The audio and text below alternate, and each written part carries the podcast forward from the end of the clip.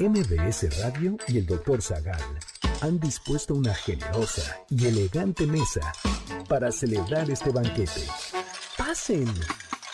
Y sean bienvenidos a degustar los manjares de este menú, especialmente seleccionado para los paladares más exigentes. Esperamos que esta experiencia cultural les deje buen sabor de boca, aquí en MBS 102.5.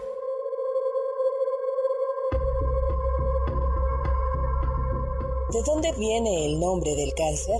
¿Cuál es la historia de la diabetes? ¿Por qué se le conocía como peste negra a la peste bubónica? ¿Qué significa la palabra tétanos? ¿Hay poesía detrás de la sífilis? ¿Cuál es la historia del sudor inglés? Hoy hablaremos de gripe, hidropesía, el mal de Veracruz, la influenza española, síndromes literarios, la enfermedad del sueño. Y más sobre nombres de enfermedades.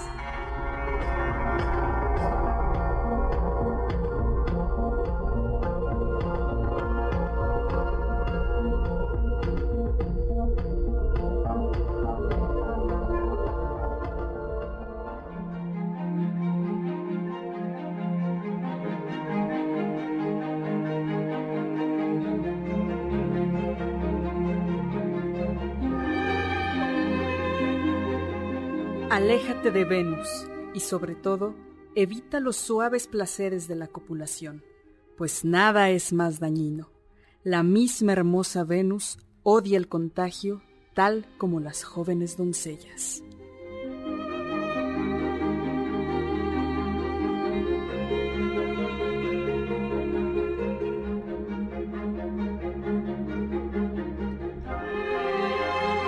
Amigas y amigos del banquete, bienvenidos a esta a esta segunda mesa, a este segundo tiempo de nuestro programa sobre nombres y curiosidades de algunas enfermedades. Yo soy Carla Aguilar, está conmigo Uriel Galicia y por supuesto el doctor de la alma, del intelecto, de la sanación espiritual, el doctor Héctor Zagal.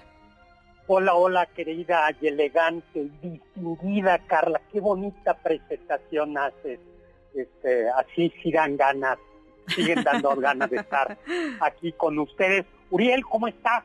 Bastante bien, ¿usted qué tal, doctor? Bien, muy bien, muy bien. Fue porque ustedes, eh, recuerden que estamos en vivo, 5166-1025, eh, y porque ustedes lo pidieron, porque ustedes lo quisieron, porque ustedes lo solicitaron, tienen ahora la segunda parte de los nombres, el origen de los nombres de algunas enfermedades. Un banquete macabro, ¿no? es un banquete, así como hay banquetes bonitos, aromáticos, este es un banquete donde veremos gusanos, vómito negro, fiebre, ronchas, pero siempre cultura. Así la es, doctor. Pues un saludo a Marco Antonio Oficial, que ya nos está escuchando, y que nos dice que si pudiera renombrar alguna enfermedad, ¿cuál sería y por qué? Fíjate, esa es una pregunta muy buena y no se la ahora mismo no se me ocurre. Eh, la, vamos, en, como dicen, en el descanso. Lo, podemos pensar, La podemos, la podemos pensar. Nota personal, le manda un saludo a todo el equipo, a este magnífico Muchas gracias, saludos del, del, banquete. Eh, y Janet Tinkle ya también está lista, lista. Perfecto. ¿Tú sabes qué es el beriberi, mi querido Uriel? ¿El qué, doctor? Beriberi. El beriberi, nada más conozco una parte de una canción que es fine, fine, fine, very good, very good, very good, pero no conozco nada más el beriberi. Beriberi, bueno, pues beriberi, beriberi es una enfermedad que fue muy común en el siglo XIX y en buena parte del siglo XX, tristemente todavía se da, eh, y que produce eh, cansancio, diarreas, hay un beriberi que se llama seco y un beriberi húmedo, y mm, eh, provoca un gran cansancio. y el nombre proviene del el singalés, que es este idioma que se habla en Sri, Lanka, antiguamente conocido como Ceilán. Y es provocado por la falta de tiamina, de vitamina B1. Y se da, eh, es una historia, ahora le van a ver por qué quise comenzar con esta, con esta historia. Eh, los pueblos de Oriente, la dieta básica era el arroz, no había beribé. Y de repente en el siglo XIX y, ya en el siglo XX, eh, los pobres, la gente que comía solo arroz, comenzó a tener esta enfermedad, beriberi. Y decían, pero ¿qué es lo que pasó si la gente la dieta no ha variado? ¿Por, qué, ¿Por qué está pasando esto? Y un médico japonés advirtió que cuando la gente comenzaba a comer salvado con arroz, eh, salvado de arroz, es decir, arroz no, eh, sí salvado las cascaritas del arroz, comenzaban a mejorar. Y dijo, aquí hay algo raro.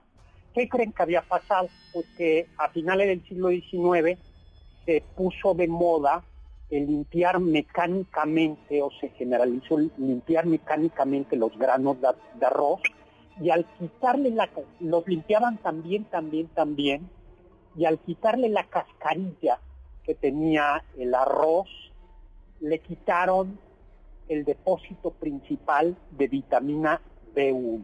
¿No? Y por o sea, son de estas donde la tecnología, llegó la tecnología y provocó un desastre. se fue en contra del hombre. Se pudiera pensar que era por la falta de limpieza, ¿no? O sea, decir como me empecé a enfermar porque no limpiábamos bien los granos de arroz, pero ahora por el exceso de limpieza es que, que, comenzó la enfermedad. Y parece que en Haití también ha habido beriberi, porque al ser también pasa lo mismo, una dieta basada en arroz frecuentemente y además en, Haití como también en México se lava demasiado el arroz. Y entonces al lavarse el arroz se le termina quitando este, lo que puede tener de cascarilla y, los nutrientes.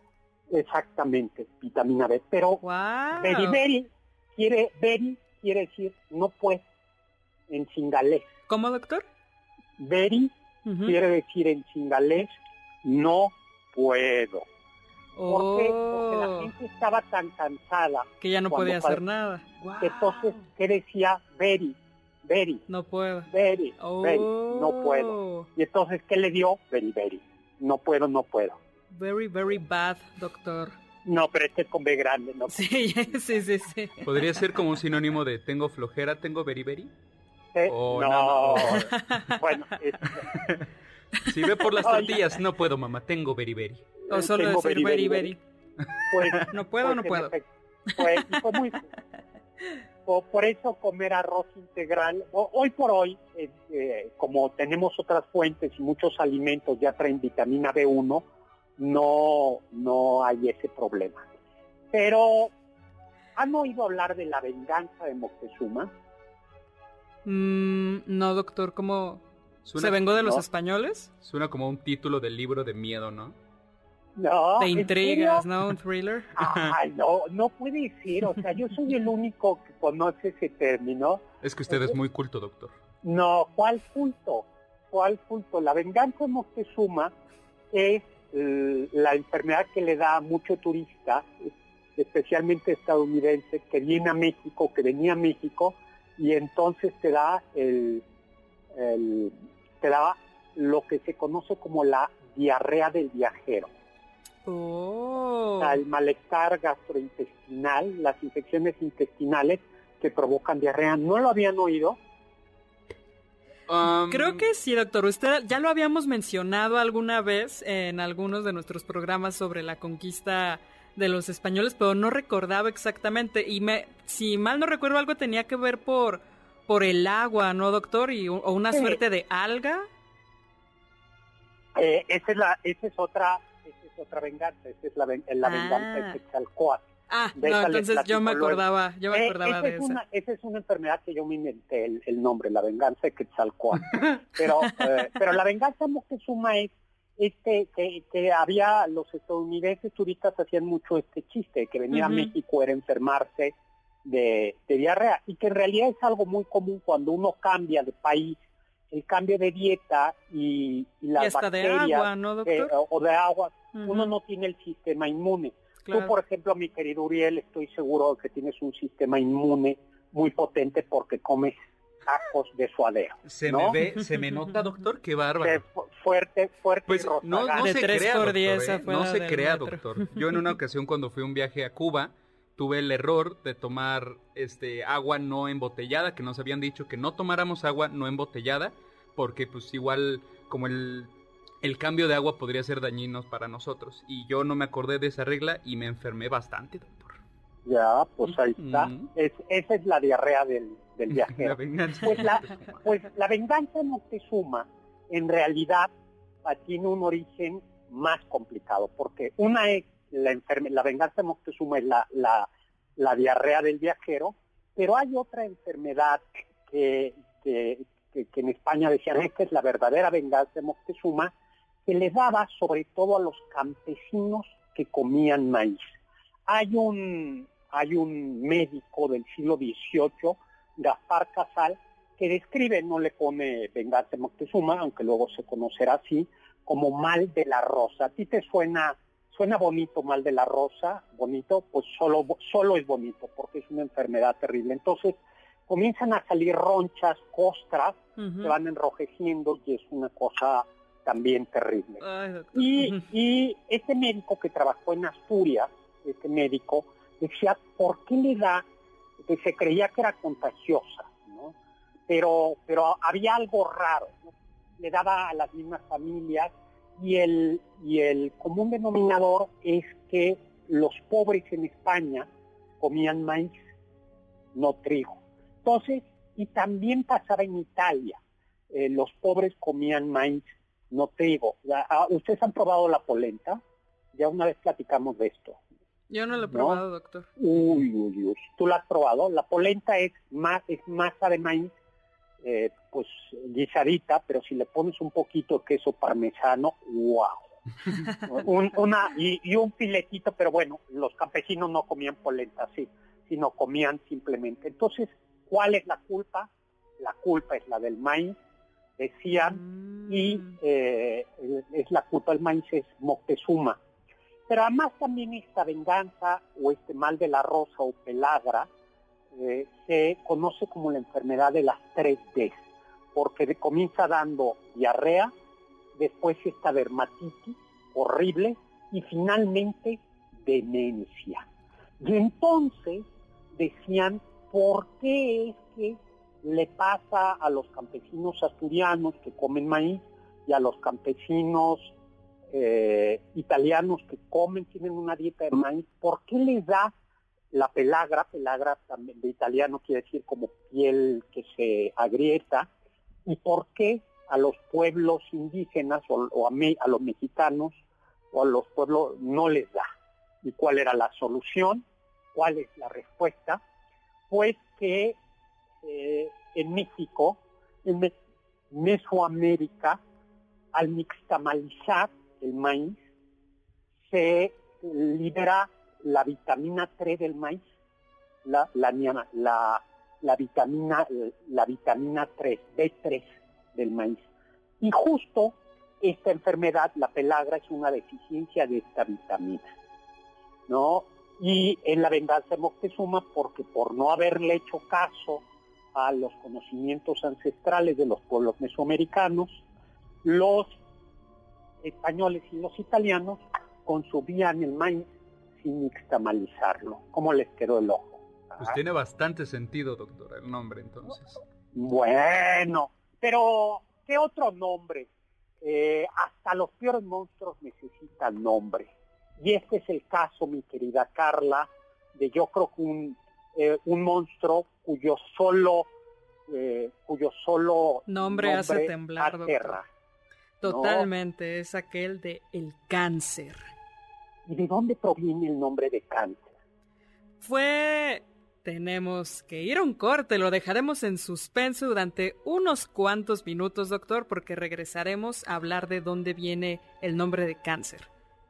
Regresamos.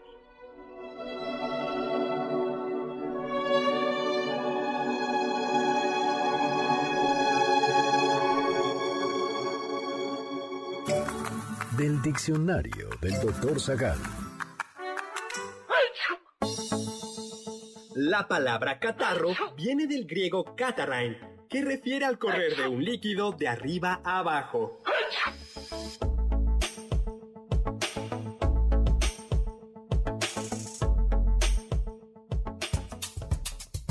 ¿Quieres felicitar al chef por tan exquisito banquete?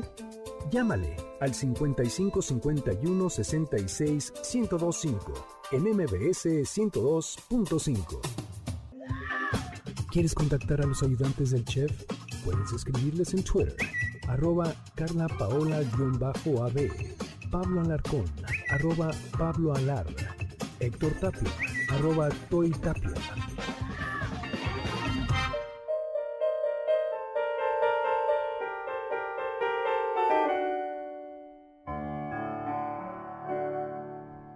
Hola amigos y amigas del banquete, bienvenidos nuevamente a esta mesa de enfermedades, síndromes, virus, parásitos. Yo soy Carla Aguilar, está conmigo Uriel Galicia y por supuesto un descendiente de Asclepio, el doctor Héctor Zagal. Ay, Carla, te luces con esas presentaciones. pues tenemos mm, saludos de Dinora Medina que nos está escuchando desde Valle del Bravo, desde Valle de Bravo. Y Muchos fíjate, saludos. mi querido Uriel eh, y mi querida Carla, que Jarochelo, que nos está escuchando desde Los Ángeles, California, Mm. dice que a su familia le pega cuando vienen a México la venganza de Moctezuma, para que vean cómo si es un término... Ah, sí, sí, es- sí. es- sí, sí. Que él es de Veracruz y que ningún país le cobra venganza, que tomó agua en las fuentes de Europa cuando se podía y nada, nada, que le- lo, lo puso. Mario Urbina, como siempre, escuchándonos y que si Muchos podemos saludos. hablar de la palabra escorbuto y de la chikungunya. Bueno, pues tendremos que A ver llegar a esos, si llegamos, a esos doctor. temas, ¿no? El León nos da saludos, excelente secuencia en este segundo tiempo. La, eh, es Lidia y y Eduardo desde Chihuahua. Muchas gracias, doctor. También tenemos saludos. Nos hablaron a cabina Verónica Yáñez de la Ciudad de México, que nos manda muchos saludos. También muchos saludos a Jessica Pérez, a José Jaime Basurto Rodríguez, que siempre está atento todos los sábados al programa. Y Rey Enrique, también por Facebook, nos pregunta justamente por qué se le llama cáncer a, a esta enfermedad. Ah, pues eso lo vamos a contestar. Oye, Carla, vamos regalando un libro y contestamos lo de la palabra cáncer. Vamos Perfecto. regalando un libro, Uriel, que se llama El Gabinete de Curiosidades del Doctor Zagal, escrito por Pablo Alarcón y por mí, por un, por un servidor que reúne justo curiosidades de, como las que contamos aquí. Y se la vamos a dar a quien, a quien nos diga, ah, a quien le conteste a Mario Urbina por, eh, por, por la palabra al teléfono, escorbuto. Porque, sí, ¿de dónde viene la palabra escorbuto? ¿no? Perfecto. Ok, por Sí. teléfono, al 5166-1025, ¿por qué se le llama escorbuto? ¿De dónde viene la palabra escorbuto? escorbuto. Y se va a llevar este ejemplar de El Gabinete de Curiosidades. Perfecto. Cáncer. ¿De dónde viene ese temible nombre? Pues este nombre ya ha estado con nosotros desde alrededor del 400 antes de Cristo, cuando Hipócrates, el gran médico, la gran figura de la medicina de la antigua Grecia, se Era mi pediatra, fíjate.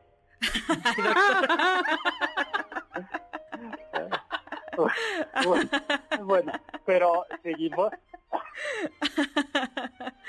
pues el, el pediatra del doctor Zagal, Hipócrates, alrededor del 400 antes de Cristo, ya hablaba sobre ciertos tumores, algunas zonas que estaban muy duras debajo de la piel y cuyas ramificaciones de alguna manera le recordaban, por un lado, la dureza del caparazón de un cangrejo que carquino, será como se le llamaba al cangrejo en el antiguo griego, así como estas mm, suerte como de ramificaciones que se hacían alrededor de un tumor, y entonces lo nombró carquinos.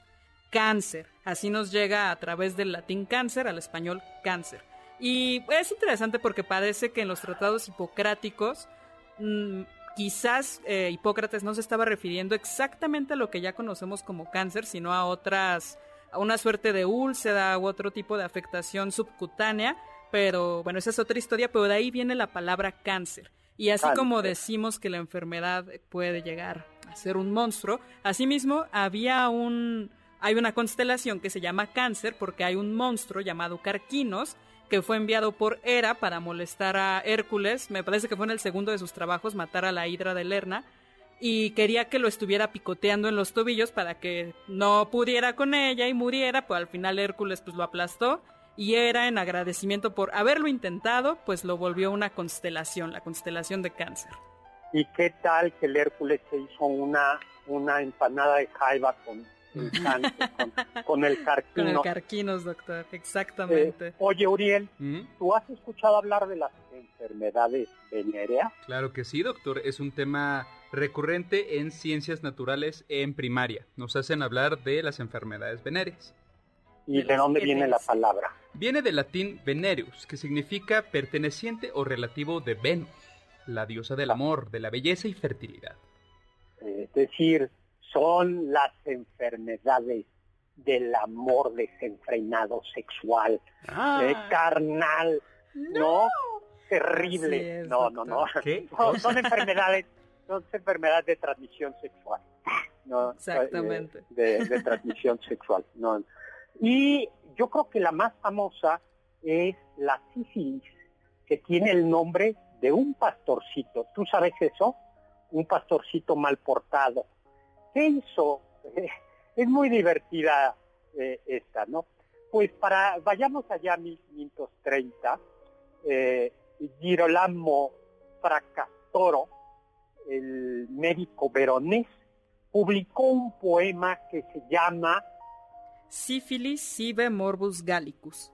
Es decir, de la sífilis o bien del mal gálico, porque la sífilis es conocida siempre eh, era conocida como la enfermedad del vecino, ¿no? Los españoles decían que era el, el, mal, napolitano, ¿no? Napolitano.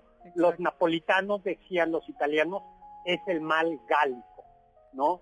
Los gálicos decían es el mal español, o es el mal de, de todos ellos. Como este meme donde está Spider-Man señalando a otro Spider-Man y ese Spider-Man señala a otro Spider-Man, todos estaban señalando entre todos y era lo mismo, la sífilis. Pero pero ¿cuál es la historia de este pastorcito eh, que se mereció ese castigo? Pues Girolamo Fracastoro escribió este libro justamente Civilisivo en Morbus Gallicus y hay tres libros. En el primero habla un poquito de cuándo surgió la enfermedad, en el segundo cuáles son las maneras en las cuales se transmite y el tercero es una pues una historia de Sífilo o Sífilus, este pastorcillo que agravió a los dioses, hizo algo algo malo. Me parece que mató al siervo de Artemisa, no estoy muy Era la hermana gemelita de Apolo. Exacto, y Apolo, así como es el que puede curar, es el mismo que manda las enfermedades a los hombres, así que se enojó muchísimo con Sífilus y entonces lo que le mandó fue esto, un mal donde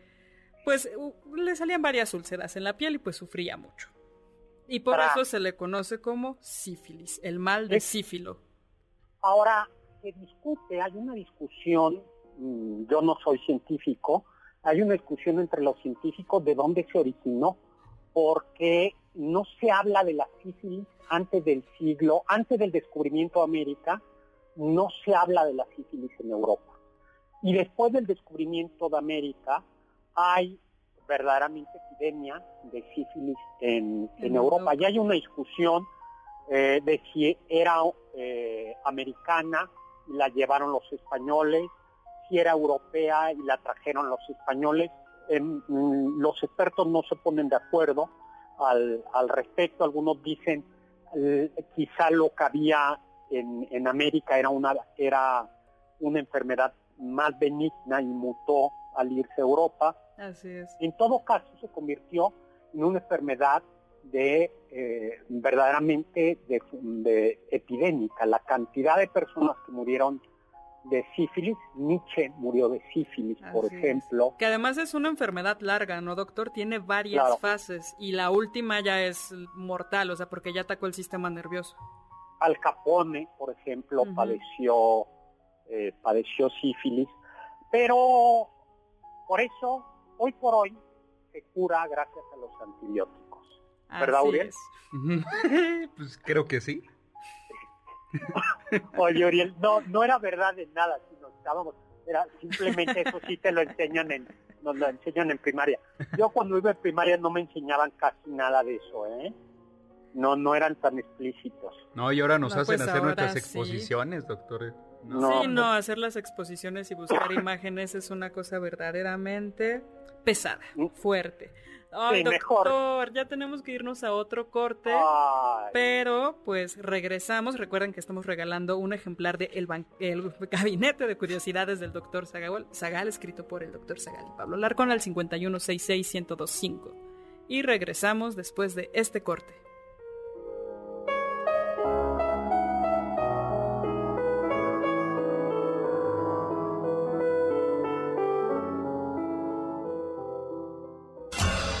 Los sabios dicen.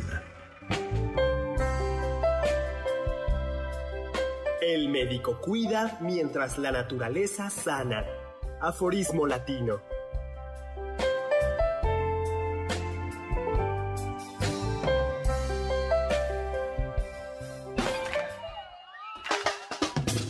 ¿Faltaste alguno de nuestros banquetes? ¿Quieres volver a degustar algún platillo? Escucha el podcast en mbsnoticias.com.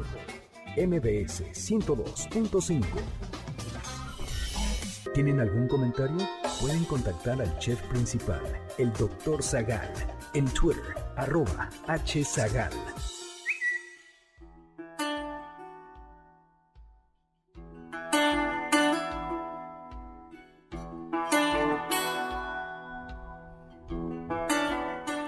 Amigos y amigas del banquete, bienvenidos nuevamente a esta mesa de enfermedades, síndromes, virus. Yo soy Carla Aguilar, está conmigo Uriel Galicia y por supuesto el espléndido doctor Héctor Zagal.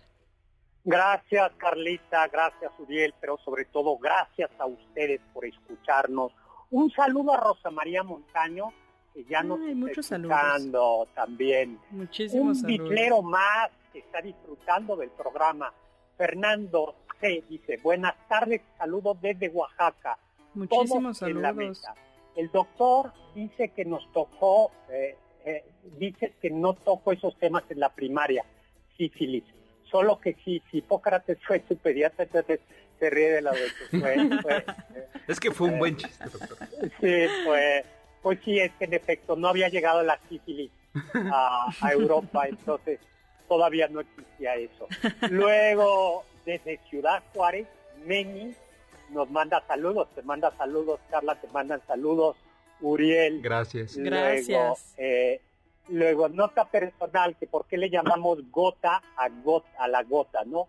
Eh, ahora, mm. buenas tardes. Y mira, Manuel Rodríguez nos está escuchando desde Lake Tahoe en Nevada. Muchísimas gracias, muchísimos saludos. hasta el Lake Tahoe. Doctor, también tenemos saludos desde Facebook. Octavio Hernández nos está mandando saludos desde Houston. También muchísimos saludos a Arturo Pérez Sosa que nos pregunta qué, qué causa la enfermedad del sueño. ¿Vamos a llegar a eso? Ah, claro que sí, tenemos que apurarnos, pero sí vamos a llegar. Sí, totalmente. También muchísimos... Yo, tengo la enfermedad del sueño. No importa si nunca has escuchado un podcast o si eres un podcaster profesional. Únete a la comunidad Himalaya. Radio en vivo. Radio en vivo. Contenidos originales y experiencias diseñadas solo para ti. Solo para ti. Himalaya. Descarga gratis la app. En las mañanas. Yo cuando termino de la, la comparto, doctor. Sí, el, mal del puerco, por ejemplo. Ya vimos, no es enfermedad del sueño, ¿no? Era como era el mal del... Mal del, puerco. El mal del puerco, ¿no? Así Luego... Doctor, también ya tenemos ganadora del ejemplar del Gabinete de Curiosidades del doctor Zagal. Se lo lleva Frida Bermúdez Gutiérrez de la alcaldía Gustavo Amadero. También muchos saludos a Magdalena Machorro y a Daniel López Hernández de Coyoacán. Y también me gustaría mandar un saludo a un clan que yo entré en un juego, se llama Ciencia Universal, que ahora ya los hice fan del programa del banquete del doctor Zagal. Ah, pues un abrazo. Buenísimo, muchísimos saludos. a todos. Y escorbuto proviene, al parecer, del neerlandés eh, y, significa, dicen algunos que la etimología es como vientre roto, roto, de ahí llega la mm. palabra escorbuto. Tú, ¿Tú sabes cómo se, por qué se provoca el escorbuto y por qué era la enfermedad de los marineros? Uriel. Mm, hmm, no, no, no. Tengo ideas, pero no sé si se. Ay, esa clase de biología de naturales. A ver, Carla, no me decepciones. Una vez platicamos de eso. Y platicamos mucho, doctor. El escorbuto es una bueno, se da por una deficiencia de vitamina C. ¿Y por qué les faltaba vitamina C a los piratas y marineros? Pues porque entonces no había manera de refrigerar y mantener frescas las frutas, por lo que no llevaban con ellos ni frutas ni vegetales, sino únicamente agua que a veces se echaba a perder, algunas galletitas muy duras cocidas varias veces y un poco de carne seca. Y ron. Y mucho ron.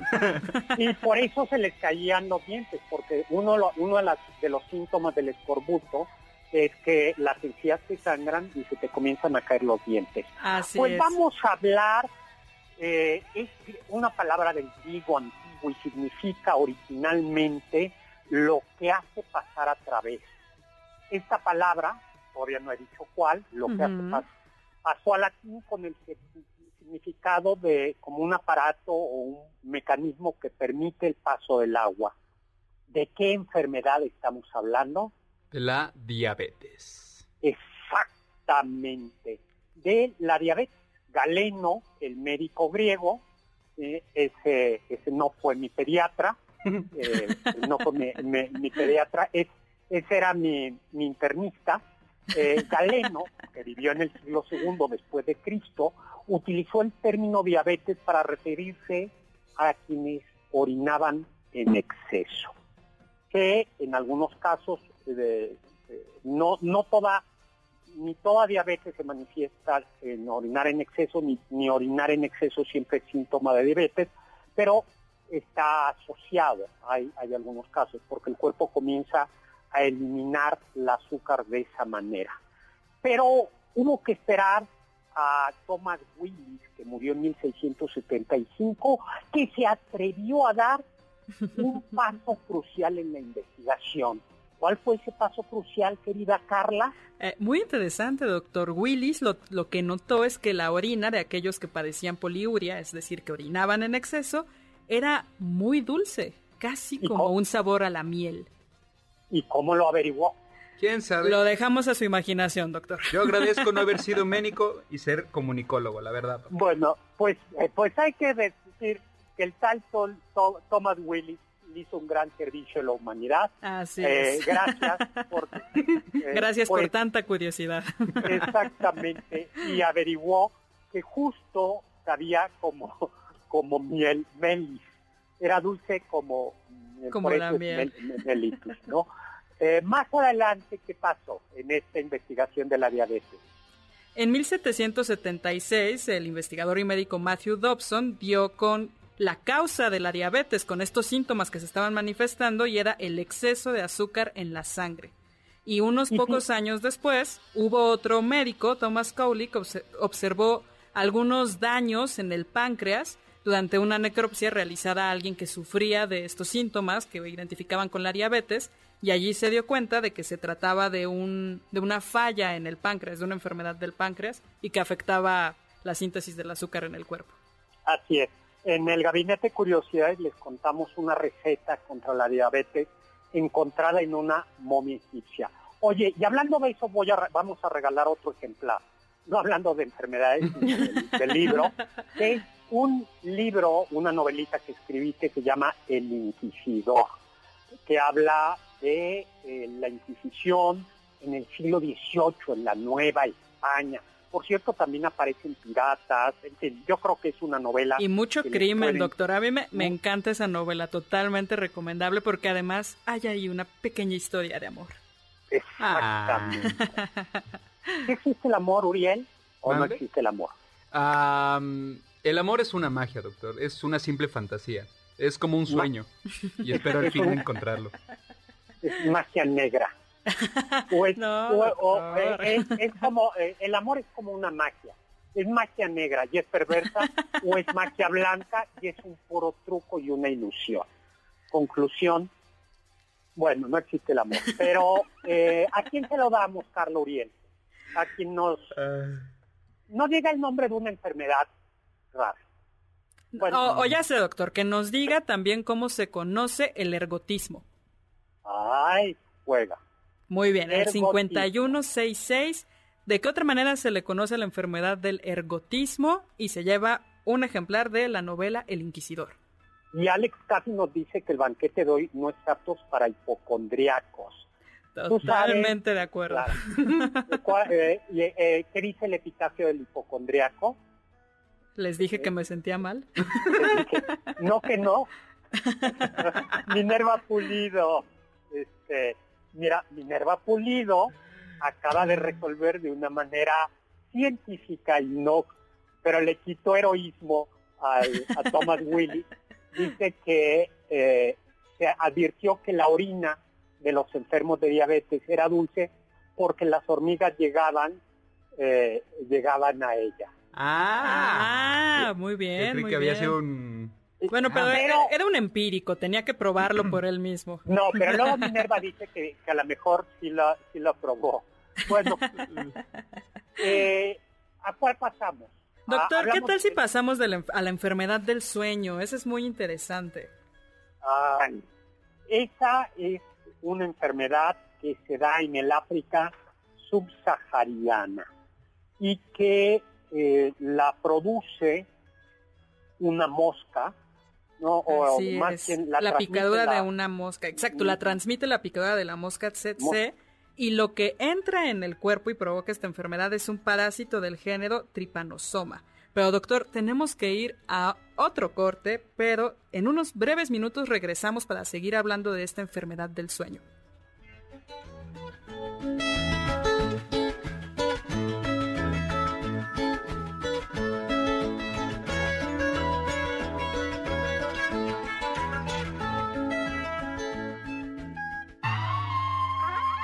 Escuché que...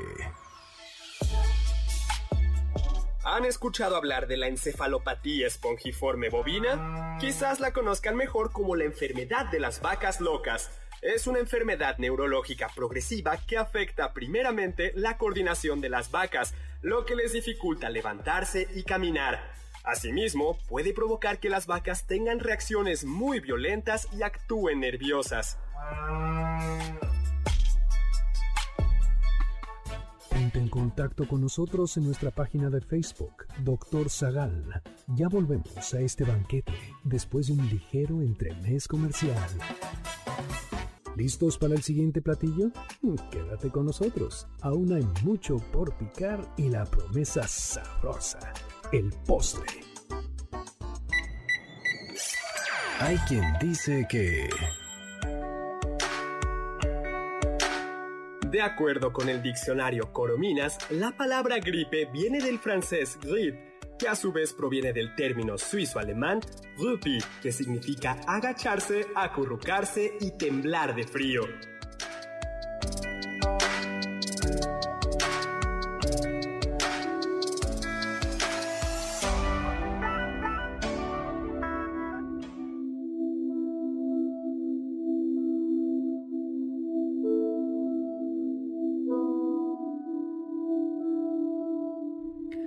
Amigos y amigas del banquete, bienvenidos nuevamente a este, pues ya se está convirtiendo como sala de hospital, ¿no? Nosocomio. Yo soy Carla Aguilar, está conmigo Uriel Galicia y por supuesto el, el jefe médico, el doctor Héctor Zagal. Un gustazo, estábamos hablando amigos, amigas, de la mosca, de, la enfermedad del sueño que transmite la mosca tsetse, ¿no? Y por cierto, tsetse es una palabra del, del Suana, eh, que es un idioma del África subsahariana y que significa mosca. Yo supongo que es una onomatope es un nombre onomatopéyico. A mí me suena como, como que zumbido, ¿no? ¿no? Sí, porque suena sí, sí, suena, sí suena como a, como el zumbido de la mosca. A, una onomatopeya. Y, eh, ¿quién más tenemos? Bueno, pues, ¿qué pasa con esta picadura? Pues, eh, la picadura primero se convierte en una úlcera enrojecida y al poco tiempo aparece fiebre, inflamación de los ganglios, eh, dolor de cabeza, irritabilidad, dolor muscular y luego se comienza a, atacar el sistema nervioso central y aparecen los cambios de los ciclos de sueño, convulsiones, dificultad para caminar, para hablar, y en la fase final o ya en las fases finales, fases finales hay unos sueños prolongados, exacto, una somnolencia prolongada y frecuente. Y bueno, si no se trata a tiempo, es una enfermedad mortal. Claro. Luego eh, hay algo, otra enfermedad, híjole, de verdad que estamos trágicos, ¿no? ¿Tú has oído hablar del vómito negro? Hmm. Yo he llegado a escuchar del moco negro que se da cuando juegas en la tierra, pero el vómito negro no, doctor. ¿A qué se debe? Bueno, pues el vómito negro fue uno de los grandes aliados de México contra los franceses. Y, también contra, o sea, yo creo que... ¿Es algún otro tipo de venganza, doctor? Es eh, más o menos. Pues... Recibía muy mal, ¿no, doctor? A todos los extranjeros que llegaban al puerto de Veracruz. La gente que llegaba al puerto de Veracruz eh, ya desde el siglo XVII, eh, desde el siglo XVII, era muy frecuente que se enfermara, eh, que se enfermara de lo, eh, se les ponía la piel amarilla eh, por la por ictericia y en los peores casos había un vómito negro porque era sangre, expulsión de vómito con sangre, fiebre, ictericia, vómito, estamos hablando de la fiebre amarilla. Por eso, en cuanto la gente llegaba a Veracruz con las mercancías, inmediatamente los comerciantes subían, se decía, vamos a subir a tierra fría, y había una feria en Jalapa. Cuando llegaba la flota de española a Veracruz trayendo vino o artículos de Europa, todo el mundo, nadie quería ir a Veracruz, entonces los comerciantes llevaban rápidamente las mercancías a Jalapa y en Jalapa se, se comerciaba porque llegar a, porque la cantidad de muertos que había en, ahí era impresionante, era verdaderamente impresionante. Pero había algo llamativo, si estabas en el barco no te daba. Claro, hoy mm. sabemos que la fiebre amarilla la transmite la picadura de un mosquito. Y entonces el mosquito no cruzaba eh, tanto el mar y por eso, pero tampoco le daba a quienes ¿A quiénes, doctor? A quienes no le picaba el mosquito, ¿no, doctor? Perdón, a quienes no le daba. A la gente que había nacido, había que, la gente que había nacido en, Veracruz no les daba el vómito negro. O al menos eso es lo que se decía. Seguramente mm, habían desarrollado ya alguna inmunidad.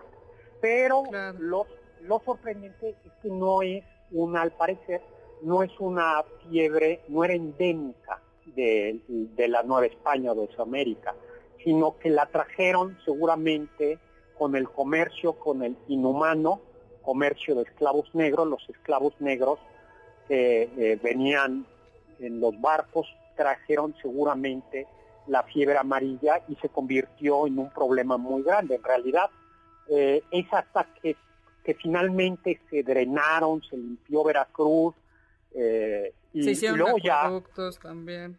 Exactamente. No Paula Coloni, que es dama de la corte que, acompaña a Carlota rumbo a México, aunque ya se regresa, dice que era, que era impresionante la cantidad de franceses que morían ahí, ¿no?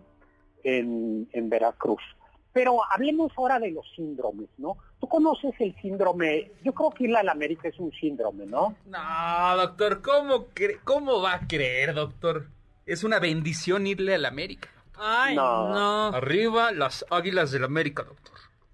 El, el que, yo creo que el que es, ¿cómo, cómo se llama? Ese sí sería fiebre amarilla, doctor. ¿Ah? Es, es, la fiebre amarilla. Piénselo, piénselo, doctor. Fiebre amarilla.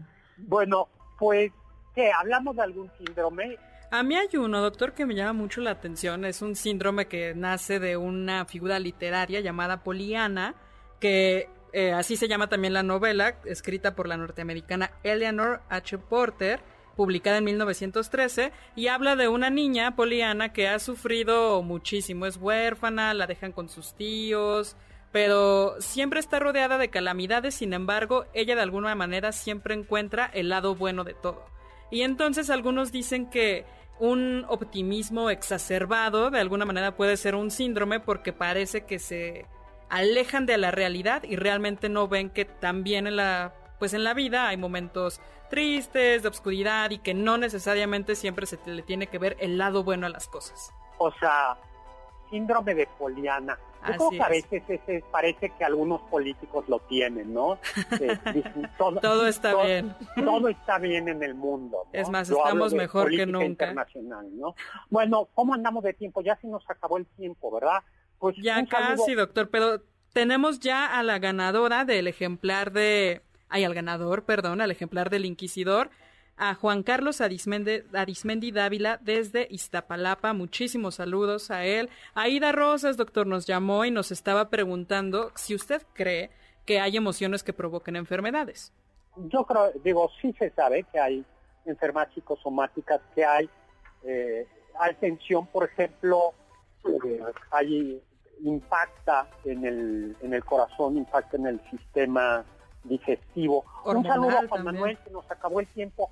Carla, muchísimas gracias, Carla Aguilar. Por Muchas gracias, doctor. Gracias, gracias, Uriel. Gracias a ustedes.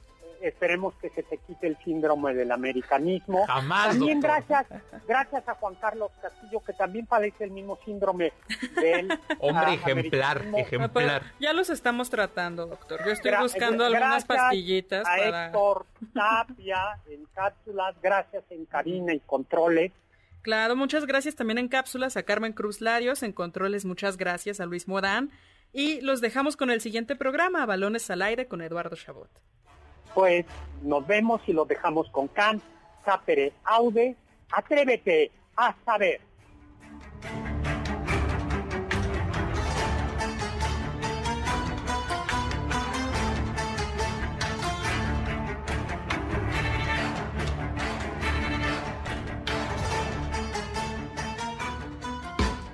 Confiamos que este banquete ha sido un deleite gourmet y cultural. Gracias por escucharnos y nos esperamos el próximo sábado con una deliciosa receta que seguro será de su agrado. MBS 52.5